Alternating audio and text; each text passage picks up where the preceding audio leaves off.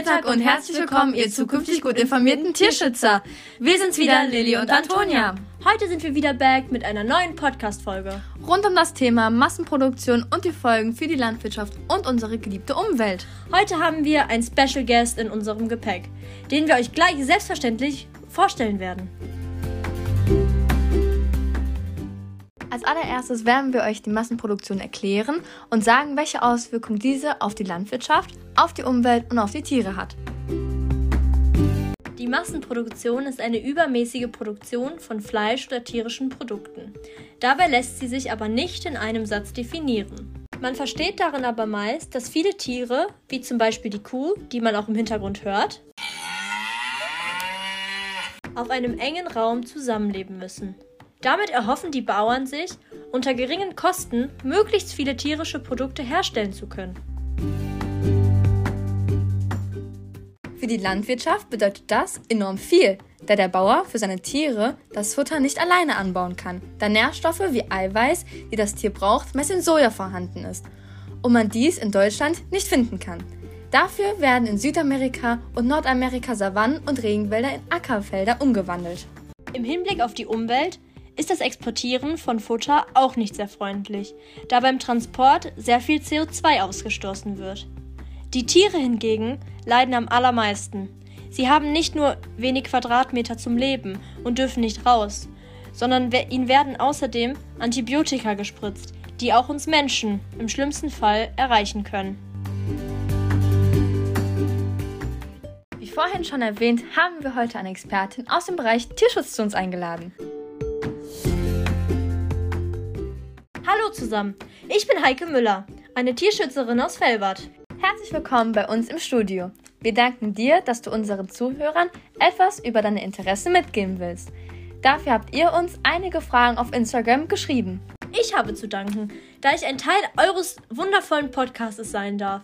Und gerne beantworte ich die Fragen der Zuhörer, um Aufklärung zu bieten. Die erste Frage kommt von Anna-Lena und sie möchte allgemein wissen, was man unter dem Tierschutz versteht.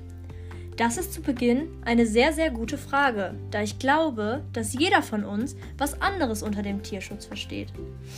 Unter dem Tierschutz versteht man ein sogenanntes Gesetz, was besagt, dass kein Tier leiden muss. Jedes Tier soll genug Platz zum Leben haben, dürfen und keiner Gewalt ausgesetzt sein. Die nächste Frage kommt von Ben.xmx. Er möchte wissen, wie die Tierschützer sich für die Tiere einsetzen, die in der Massentierhaltung leben müssen. Wir als Tierschützer haben verschiedene Herangehensweisen, um zu versuchen, den Tieren zu helfen. Doch es ist schwer, den Tieren gerecht zu werden. Zum einen demonstrieren wir gegen die enge Haltung und das Spritzen von Antibiotika. Außerdem sammeln wir Spenden und versuchen, eine größere Wohnfläche für die Tiere zu ermöglichen. Die letzte Frage für diesen Podcast kommt von Sophie.x-ro und sie schreibt, dass sie sich selbst gerne für die Tiere einsetzen würde und fragt, was sie tun kann, um die Massenproduktion vorzubeugen. Eine schöne letzte Frage.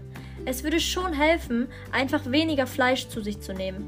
Eventuell auch mal zu Fleischersatz wie Tofu, was auch sehr lecker ist, zu greifen. Es gibt auch Fleisch aus dem Labor, was einem tierischen Schnitzel sehr nahe kommt. Das ist eine gute Überleitung zu unserem letzten Teil des Podcasts. Wir danken dir, Heike Müller, jetzt schon einmal. Wäre das Schnitzel aus dem Labor auch eine Alternative zu dem tierischen Schnitzel vom Schwein? Dazu erklären wir euch erst einmal, was das laborgezüchtete Fleisch ist und wie man es herstellt. Aus dem Labor gezüchtetes Fleisch nennt man auch In-vitro-Fleisch. Das bedeutet übersetzt Fleisch aus dem Glas.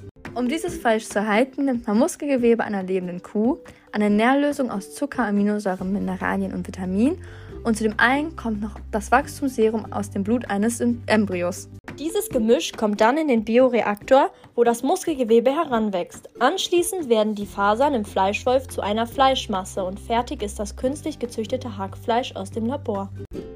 Soviel zum Thema laborgezüchtetes Fleisch. Würdet ihr das zu euch nehmen? Lasst es uns in den Kommentaren wissen. So, das war's auch schon wieder für heute. Schaut morgen um 14 Uhr vorbei, um mehr über das Thema Landwirtschaft in den Tropen zu erfahren. Wir hoffen, euch hat diese Folge gefallen. Danke Müller danken, welche diesen Podcast sehr interessant gestaltet hat. Und auch ein Dankeschön an euch, der immer so schlaue Fragen stellt und uns eine gute Rückmeldung dalasst. Was uns zeigt, dass euch diese Folgen gefallen.